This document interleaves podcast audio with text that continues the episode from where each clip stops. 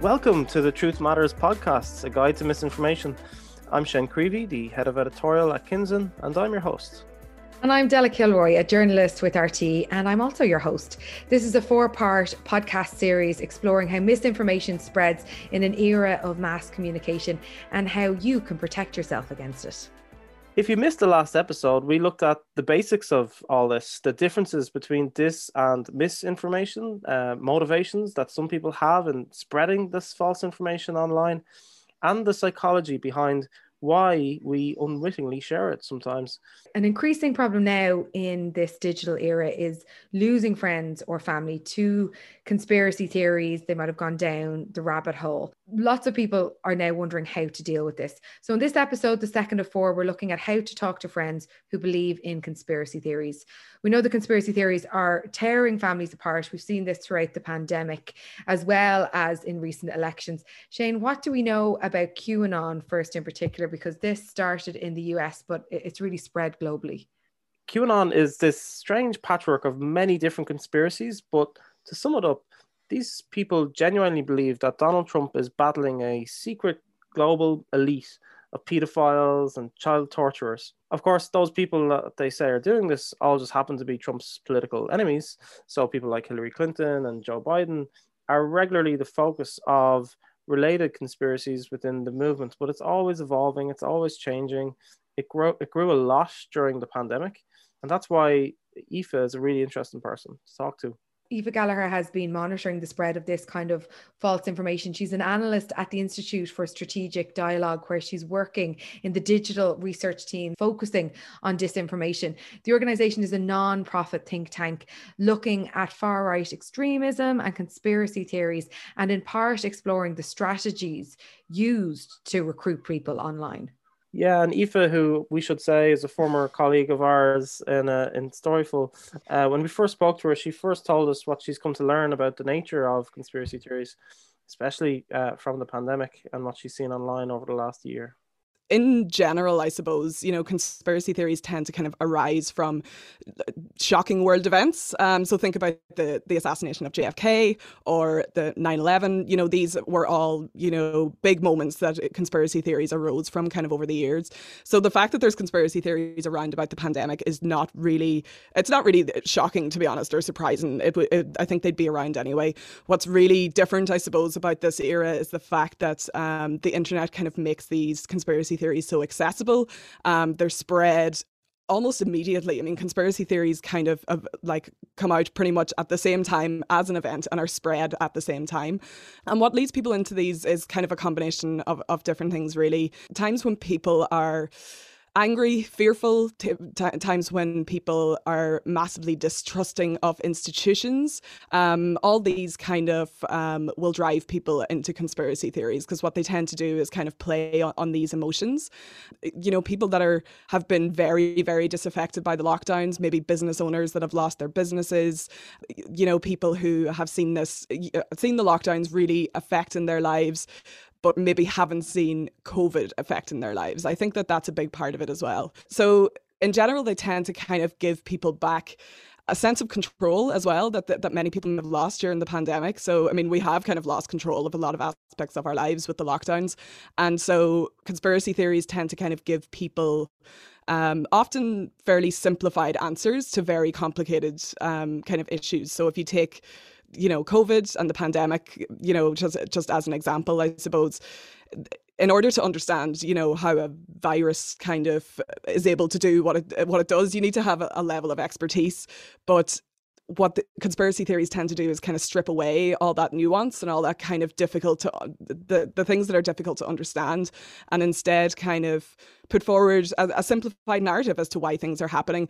And most of the time that kind of revolves around the idea that people in authority are lying to you. So the, they'll kind of put forward the idea that governments around the world are lying or governments around the world are colluding and lying to their populations um, that the media is all part of this as well, that um, they're involved in NPHET are also involved in that. You know, if you're already distrustful of your government and then, you know, things like, you know, Golfgate or the, the, the vaccines in the Beacon Hospital, things like that, anything that really kind of puts forward the, the, the divide between the working class and the elite class really, really feeds into this as well. Um, and once you kind of, you know, believe that the media's lying to you and the government's lying to you and and everyone else is lying to you it's very easy to kind of fit other conspiracy narratives into that narrative i've seen people that may have fallen into these communities a year ago that are now believing in things like chemtrails um, and you know so it kind of they tend to go further and further down the rabbit hole which is kind of yeah what tends to happen so Aoife, could you just tell me a little bit about the nature of of the type of misinformation that you see? You said at the top that you focus on far right misinformation. Do you see examples of this uh, on the left wing aspect too? What's your response to someone who says that, oh, all this research is only focusing on right wing extremism and nothing else. Yeah, I mean, I think that you know, obviously my expertise is on on far right extremism. If you look at something like take something like QAnon for example, QAnon has obviously you know just absolutely exploded in the past year. It was always something that was kind of still, um, you know, would have been a fringe movement, I suppose, up until 2020. One of the big things that happened in the middle of the summer of 2020, and this happened when the social media platforms started um, kind of banning the use of QAnon QAnon hashtags. Um, and so what happened is that the QAnon movement kind of made a concerted effort to dilute down QAnon content. And they did this, one of the more successful ways they did this was by, by co opting the Save the Children hashtag, um, which was something that, of course, was being used by a, a legitimate child trafficking organization. Um, and so the social media companies were in a pickle. Do they ban this legitimate hashtag because it's been used by QAnon or do they not? Um, but what this diluting down of content did was it kind of um, spread QAnon into communities where it hadn't really filtered into yet, namely kind of the wellness influencer kind of communities on Instagram.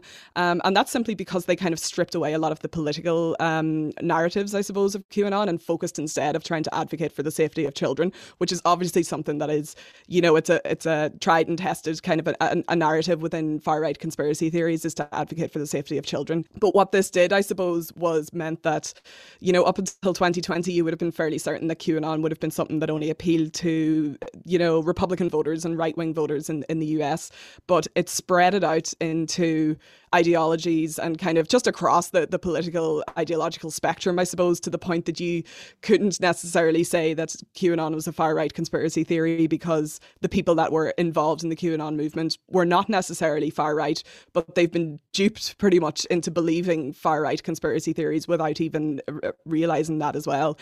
Um, and that's kind of, you know, almost similar to what happened as well with. Um, with the the pandemic and the anti-lockdown movement if you kind of think about pre-2020 you know there were anti-vaccine communities online there were anti-5g communities online. They would not necessarily have been deemed far right. You know they kind of would have been something that would have been more associated i suppose with, with the left and kind of with an anti-establishment kind of a, a viewpoint and things like that and then when COVID hit, they all kind of came together. The main kind of groups that were really fanning the flames of this in Ireland, especially, were the were the far right groups, and, and still are the far right groups. And I suppose it's it's understandable, really, why they, why a lot of people in the anti-lockdown movement are you know, get very, very angry by reports that they're extremists or that they're far right. But at the end of the day, it is the far right movements that are going to gain from from, from these kind of uh, movements as well, um, because you know far right movements have used conspiracy theories for decades um, in order to to push their agendas. Even if you go back to you know, anti Semitic conspiracy theories that kind of went around before and during World War II that kind of led to the Holocaust. Conspiracy theories are the far right's greatest weapon in a lot of ways. They really, really work to erode people's trust in their institutions and to turn people completely away from um, establishment politics. And that's their, their main aim, I suppose. How would you then, I suppose, speak to someone who is believing or sharing information that you know to be false? Um, I think it obviously depends on how far people are down these rabbit holes. You know, if someone's just kind of dabbling in you know a, a, bit of misinformation here and there they mightn't you know fully believe that the media is completely lying to, to you. So you may be able to counter them with facts in in that kind of a situation. But for the most part if people are really down down these rabbit holes and they believe that everyone's lying to them countering with with facts doesn't work unfortunately. From what i can see in order to kind of get people out of this there does need to be a compassionate approach to it and that does tend to be very hard, especially when you're coming up against people who, no matter what kind of facts you present them with, they have a way to rationalize it and they have a way to kind of tell you why they don't think that's true. There's a couple of different things I suppose you can do in general, people who believe in conspiracy theories tend to think that they have a higher level of critical thinking than than the regular person does. But what this critical thinking often involves is just a complete dismissal of anything that they think is mainstream. Um, but you can also use this sense of higher critical thinking to get them to examine what they're believing, um, get them to examine the sources. So, I mean, th- they might say that someone like, you know, the Irish Times or RTE have an agenda or whatever it is, but get them to examine whether their sources have an agenda. I often think getting them to think about the actual, actual intricacies of what would be involved if a conspiracy theory was true. So, I mean, take, for example, something like Bill Gates is, you know, secretly, you know, trying to implant um, microchips in us which is a very common conspiracy theory that's been going around now for the past year. But in order for that to be true, you have to also believe that, you know, every doctor that's given the vaccine is lying to you, every pharmacist, every nurse, everyone in the media that's talking about the, the vaccines is lying to you. So, in general, you kind of have to believe that the vast majority of the world is lying, uh, uh, like on a continuous basis all the time. And I think if you get people to really examine whether they think things like that are happening, I think that could definitely be useful um, as a way to to kind of counter that one of the challenges certainly at the beginning of the pandemic was we, saw a lot of this kind of information spread on facebook or, whatsapp on closed networks where people said they know knew someone's mother's cousin was in the army or in the school or that they'd all be closed how mm. do you mm. tackle that kind of thing where where people believe that they trust the source because they believe it's a, a friend of a friend of a friend or when you talk about the communities that the anti-lockdown movement kind of um, where they kind of converse online um, there is this sense of believing that, that you're going to believe information that comes from your peers more than you're going to believe information from people that you don't necessarily know. But I think again, it's it's about just getting them to examine that source and being like, okay, so your your aunt says this, but you know what? Where is her expertise in actually knowing this? You know, so it's just about getting people to just stop and think for a minute and think about where the information is coming from and think about whether that source is actually an expert in what they're talking about um, and where their source got their information from. Um, in a lot of ways, it's kind of like thinking like a journalist, I suppose. Yes, more of that, thinking like a journalist. So Aoife says we all need to think like journalists, but it can be challenging in everyday life, especially for people who might, I suppose, already have issues with trusting the mainstream media. Yeah, and to try to help, I suppose, bring this to light even more, we've actually been speaking to someone who's been badly impacted by this and by QAnon. His name is Jitarth Jadeja. He's living in Australia. And when we spoke to him, he first told us what initially led him to distrust mainstream media. I guess it kind of started with weapons of mass destruction. Um, like I'm old enough to remember September 11, and when that turned out to be false. And then it just sort of slowly built up from there. Uh, it really escalated when Bernie Sanders and Hillary Clinton were vying for the um, Democratic nominee because WikiLeaks released um, the John Podesta emails, and it was essentially just showing how the DNC, the DCCC, um, were favoring Hillary instead of being neutral. And I, I mean, I thought obviously as a Bernie supporter, I thought that that was, you know, that was a pretty big story, right? And the media just they weren't giving it the attention that I thought that it deserved, and I was very confused. Then when Trump won, I lost all faith in mainstream media. I sort of drifted away, away, away and away from mainstream media. And so when Q came on the scene, I was, I was yeah, probably I don't want to say perfect target because that removes any agency on my half. But like I, I was there. I, I was here for it. Can you tell us just a little bit about that? The impact on that. Like, what did your personal life look like? Were you were you losing friendships? I know you brought your dad into the fold, and, and I'd love yeah. to hear about that. Yeah, so probably about the first half of while I was in QAnon, I was very socially isolated. Um, and I also had a very chaotic mental state. Um, I've been diagnosed with epilepsy since I was a kid, so it's not really a problem. I'd only been diagnosed with ADHD like in December 2016, so I hadn't been that long to get on the correct uh, medication and amount, and I had yet to be diagnosed with bipolar 2, so it was pretty chaotic. So I was spending a lot of time at home alone. Um, I was struggling to just, I was just trying to finish my degree. Um, I was struggling. To, I was just doing like one or two classes a semester, so I had a lot of free time. I I used to just spend all day and all night just reading stuff about Q, conspiracies, decoding this and that. And, you know, he, he starts you off on a particular tangent and you like a, a particular path, and you just go on a ridiculous tangent no one obviously I wanted to talk about it a lot, but I didn't really have anyone to talk to. My my mom was like, you know, she, she humors me, but she, she doesn't care. She's busy. So um the only person I had was my dad. And the thing is, we have nothing in common.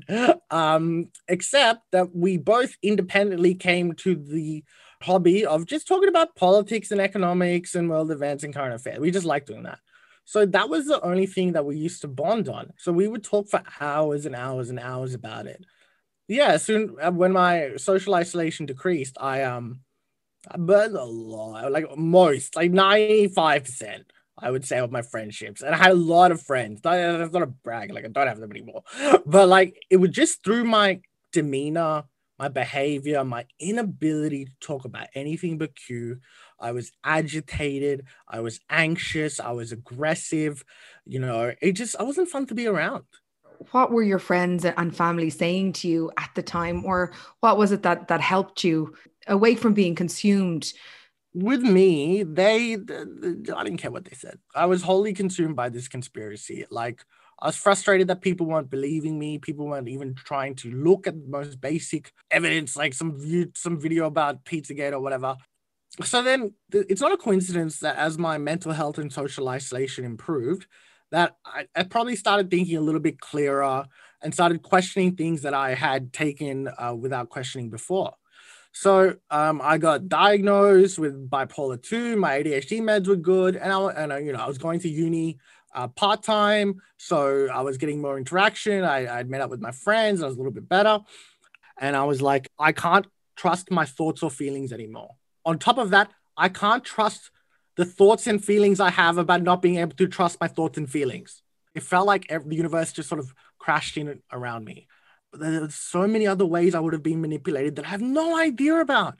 No idea. I've never been more sure about anything in my entire life, right? And I was so sure, and I could not, I literally could not have been more wrong. I wanted to ask you about your advice to people who have loved ones who are lost to a conspiracy. What what should they do? What can they do? You think I'm a good person to ask this? I'm actually not because my dad is a he. I converted into Q. He's still into Q. All right. I haven't found a way to get him out. Right. So if someone finds that out, let me know. But having said that, I have found that I think I think it's important. I think if you focus on their behavior, forget about their belief. That doesn't explain why for the last month you've been sitting on your laptop in the you know the study room watching YouTube videos. If you do that, you distract them. They'll get out like they'll bring themselves back, or they won't. But at least this way you'll have you know your loved one back so Jitarth's recommendation there is to focus on someone's behavior instead of arguing with them on any given topic. Next, we're going to hear from YouTuber Edward Current, whose real name is Carl Coriat. We're going to hear from Carl in a minute, but first, here's a clip from a video he posted on YouTube back in 2016, where he explains why some people continue to believe in conspiracy theories surrounding the 9 11 attacks in the US. 15 years after 9 11, a devoted group of believers are still convinced that those buildings were brought down by controlled demolition. Here are seven reasons why these conspiracy believers are still believing. Number one, 9 11 dwarfed the human scale. People's inability to comprehend the collapse of three giant office buildings leads to astonishment. There's no way that they fell like that on their own. There must have been bombs or something in there. Number two, Hollywood style plots and secrets are more enticing for most people than the mechanics of engineering disasters. Number three, once a person thinks that they possess a kind of special knowledge, it leads to an almost messianic desire to spread that knowledge. Number four, conspiracy believers have saturated YouTube and other forums with their material, making conspiracy belief a self sustaining phenomenon. Number five, believers tend to limit themselves to information that they want to hear. They then reinforce each other's conviction that their beliefs are clearly true and important, even though the rest of the world sees otherwise. Number six, 9 11 is a thriving industry for groups like architects and engineers for 9 11 truth. Like any business, it's in their best interests to keep the belief system going with advertising, speaking tours, and so on. Number seven, Science is hard. Knowledge of abstruse concepts are needed just to put things into context. It's much easier to imagine that there were bombs in the buildings, and that's why they fell down and went boom. So that was a clip from Carl's YouTube channel. Carl himself believed that one of the buildings involved in the Twin Tower attack was actually a controlled demolition and not an attack at all. He believed this, but then he did realize it was a lie and he came out of the rabbit hole. And now he's interested in the psychology behind why people are eager to believe these things. So we first asked him about how he fell down the rabbit hole. Yeah, I, I was trying to think of uh, how it started. I don't believe I saw a YouTube video because I, the year was uh, 2007 or 2008, and I don't think YouTube had yet become the the big uh, information misinformation uh, juggernaut that it is now. It must have been just an article on a website or something. I really don't know how I came across it, but it was about Seven World Trade Center, which is one of the buildings in New York's World Trade Center that um, fell down on 9 11, 2001. And it was a 47 story building that caught fire and it collapsed at about 5:20 p.m. So seven hours after the other the main buildings had fallen down, and a lot of people didn't know about it. And this article was saying that from an engineering standpoint, this could not have happened without controlled demolition. I immediately uh, got really interested in this idea that you know there's some kind of special knowledge that very few people know about that I just discovered by happening upon this article. And I remember that it had 10 points, like 10 things that cannot be explained. And I went down, you know, one after another, and my eyes just got bigger and bigger. And I was like, you know, my God, this is really something, you know. I've got to start telling people about this. You know, I have the special knowledge and I got to look deeper. I got to find, you know, more evidence. I've got to rope other people into this. It's like you want to tell as many people as possible. And I think that's the force that drives people to start making videos and, and trying to convert people over to their side is they feel like they have this special knowledge. It's it's really very similar. The, the evangelizing mindset of, of having special knowledge and wanting to tell as many people as possible about it. Can you tell us a little bit more about what brought you out? What worked for you then? Um, my brother happened to be visiting uh, in town for business, and he just kind of chuckled a little bit. And uh, he mentioned Occam's razor, that you know the least complicated explanation is probably the correct one. I just all of a sudden, I just you know thought I'm a dumbass. But I did not say to him, you know, no, you're wrong. You know, you got to read these articles, and I'm going to send you ten links I didn't do that. I, I, I just my world kind of collapsed for for for a minute, and I said, "Man, I'm a dumbass." You know, what was I thinking of? And that was pretty much the end of it. Uh, but it was the beginning of me being interested in the psychology, and I became slightly evangelical in the other direction. I wanted to show people, you know, what actually did happen to that building. What advice would you give to those people who have a loved one that that just seems a bit lost right now? The only thing I can say is, uh, you know, try not to be reactionary about it.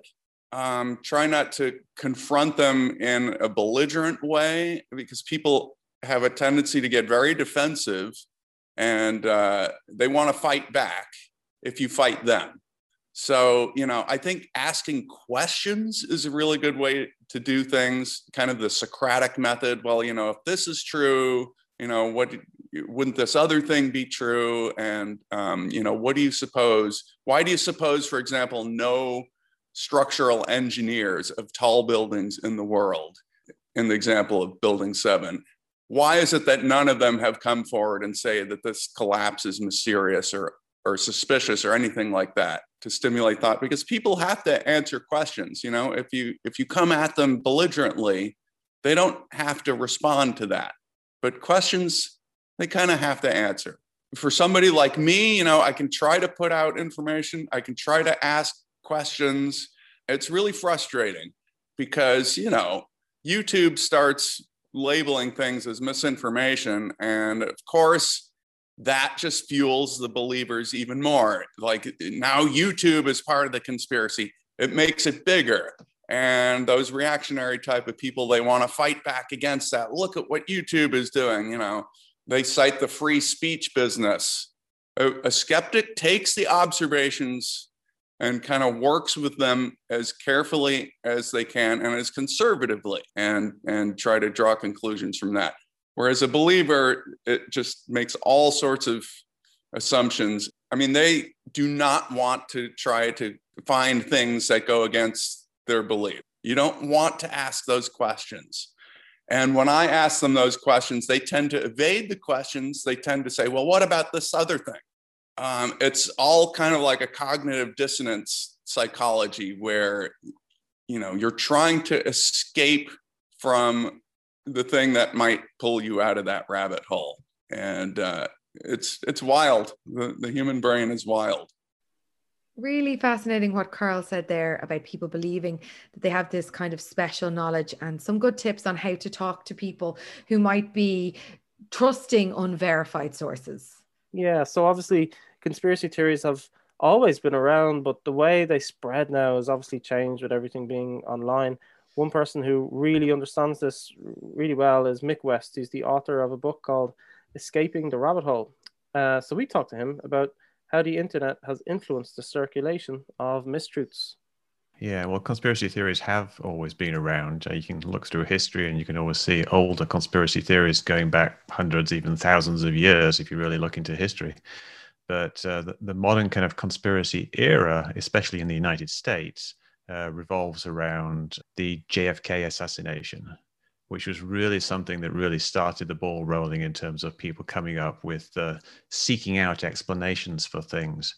And that's really what conspiracy theories are. It's people trying to find an explanation. They don't believe the official story or the conventional narrative and they're looking for something that fits their view of the world more so when something significant happens like uh, jfk being assassinated or the events of 9-11 or the, the london attacks on 7-7 and you know, anything that's, that's very big people want to find a explanation for it that sits well with them uh, over time they they have changed uh, largely because of the influence of the the internet.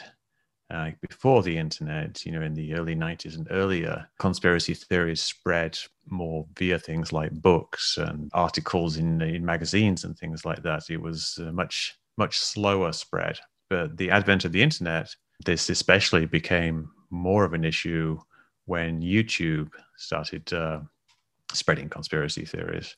Not that they do it deliberately, but uh, the YouTube algorithm for deciding what you watch next in your stream of videos for a while was very uh, influential in causing conspiracy theories to spread because they they gave you more of the same. So if you started going down a rabbit hole, the internet sucks you further and further down that rabbit hole. This is something though that actually has changed in the last couple of years because YouTube has kind of recognized this as a problem. You know, partly they don't want uh, this type of content on on YouTube because the advertisers don't like it, but they also recognize it as a social problem and they're, they're trying to they're trying to stop it. So they've kind of changed their their algorithm and their ranking system so that it kind of there's less of this type of video on there now, and it doesn't so much recommend these videos anymore.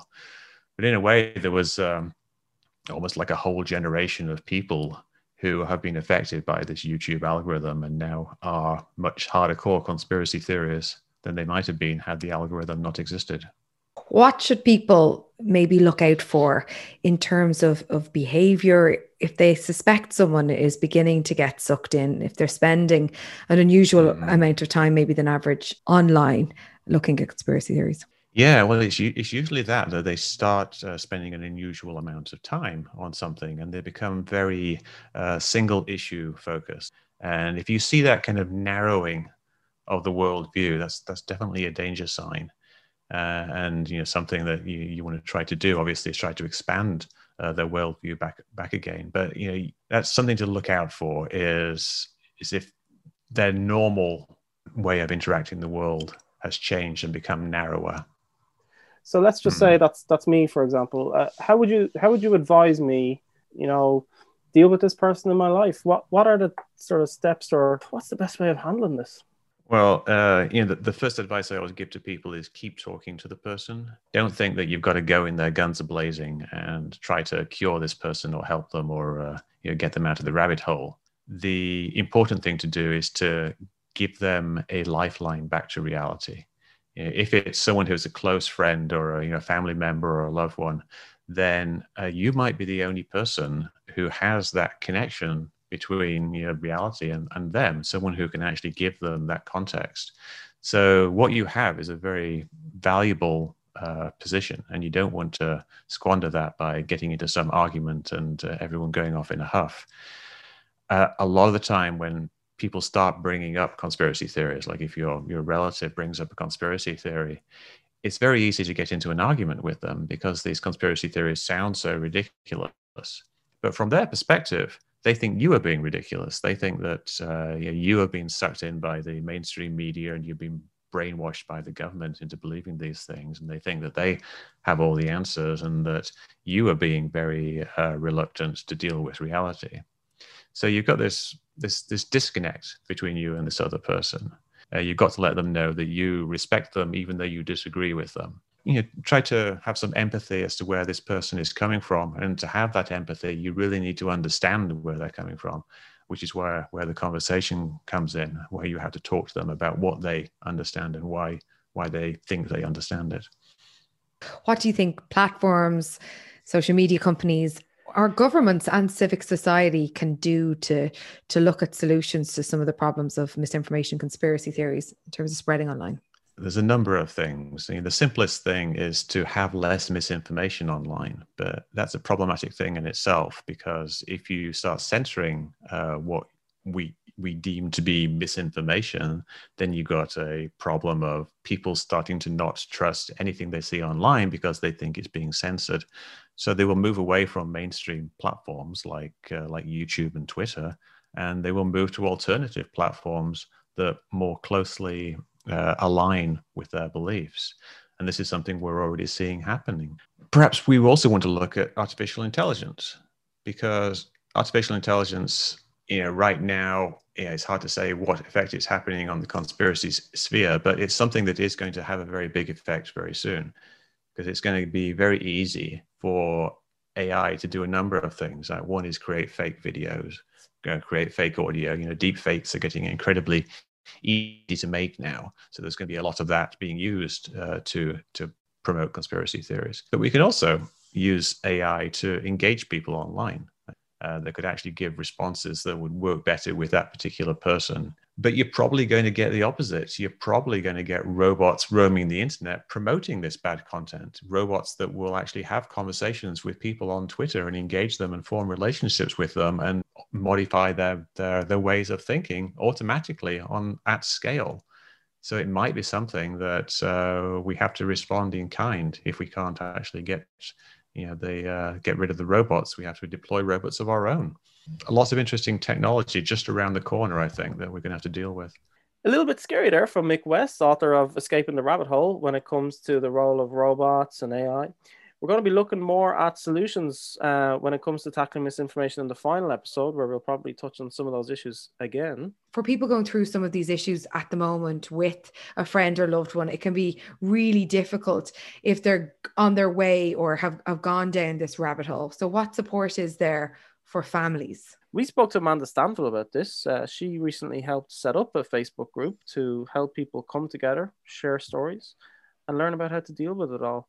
Uh, the group recently ran a spring clean initiative, encouraging people to stay off social media for a short period of time and reconnect with family members in the real world who are in these conspiracy situations.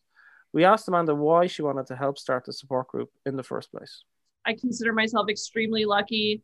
Um, I come from a very conservative background, but my immediate family has not really bought into kind of all of these different things that are going on. But I have friends that I was having these conversations with who's, you know, their mom or their both of their parents or their siblings are like really falling down the rabbit hole. I saw people in my circle that I grew up really looking up to and respecting people that I considered extremely intelligent, like very logical people who were had really kind of succumbed to this And so I it just kept gathering gathering steam and I think for me it really hit like right around the presidential election. Um, and I just I I'm not a big like I wouldn't call myself active on social media, but I got to a point, you know, on Facebook particularly where I just decided I wasn't going to sit back and just read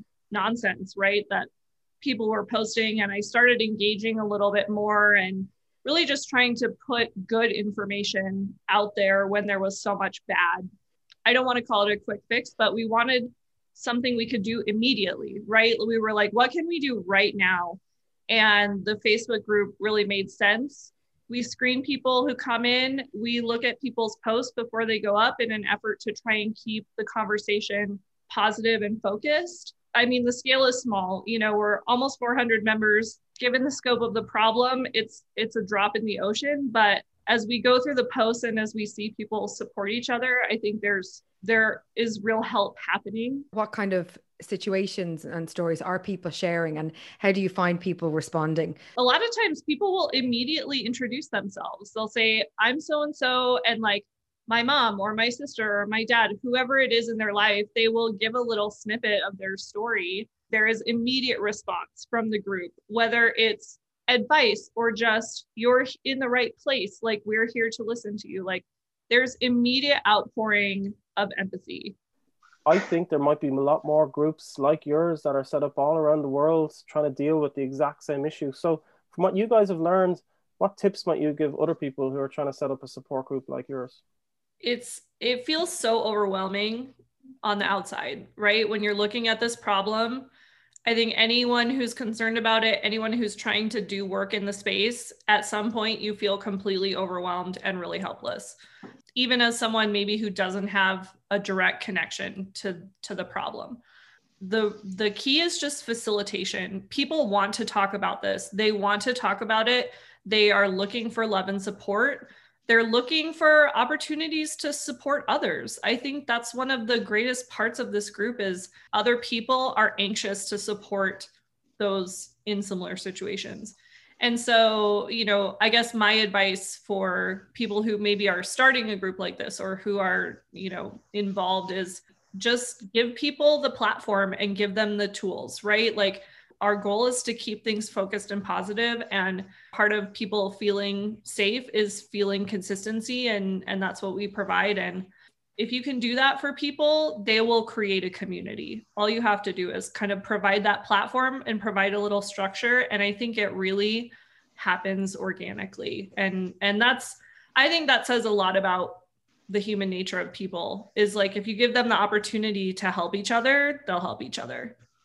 That was Amanda Stanfill, co founder of a support group for families on Facebook. On the next episode of the Truth Matters podcast, we're going to be looking at the challenges in preventing the spread of misinformation online. We're going to hear from Ireland's newest star, CNN journalist Donie O'Sullivan.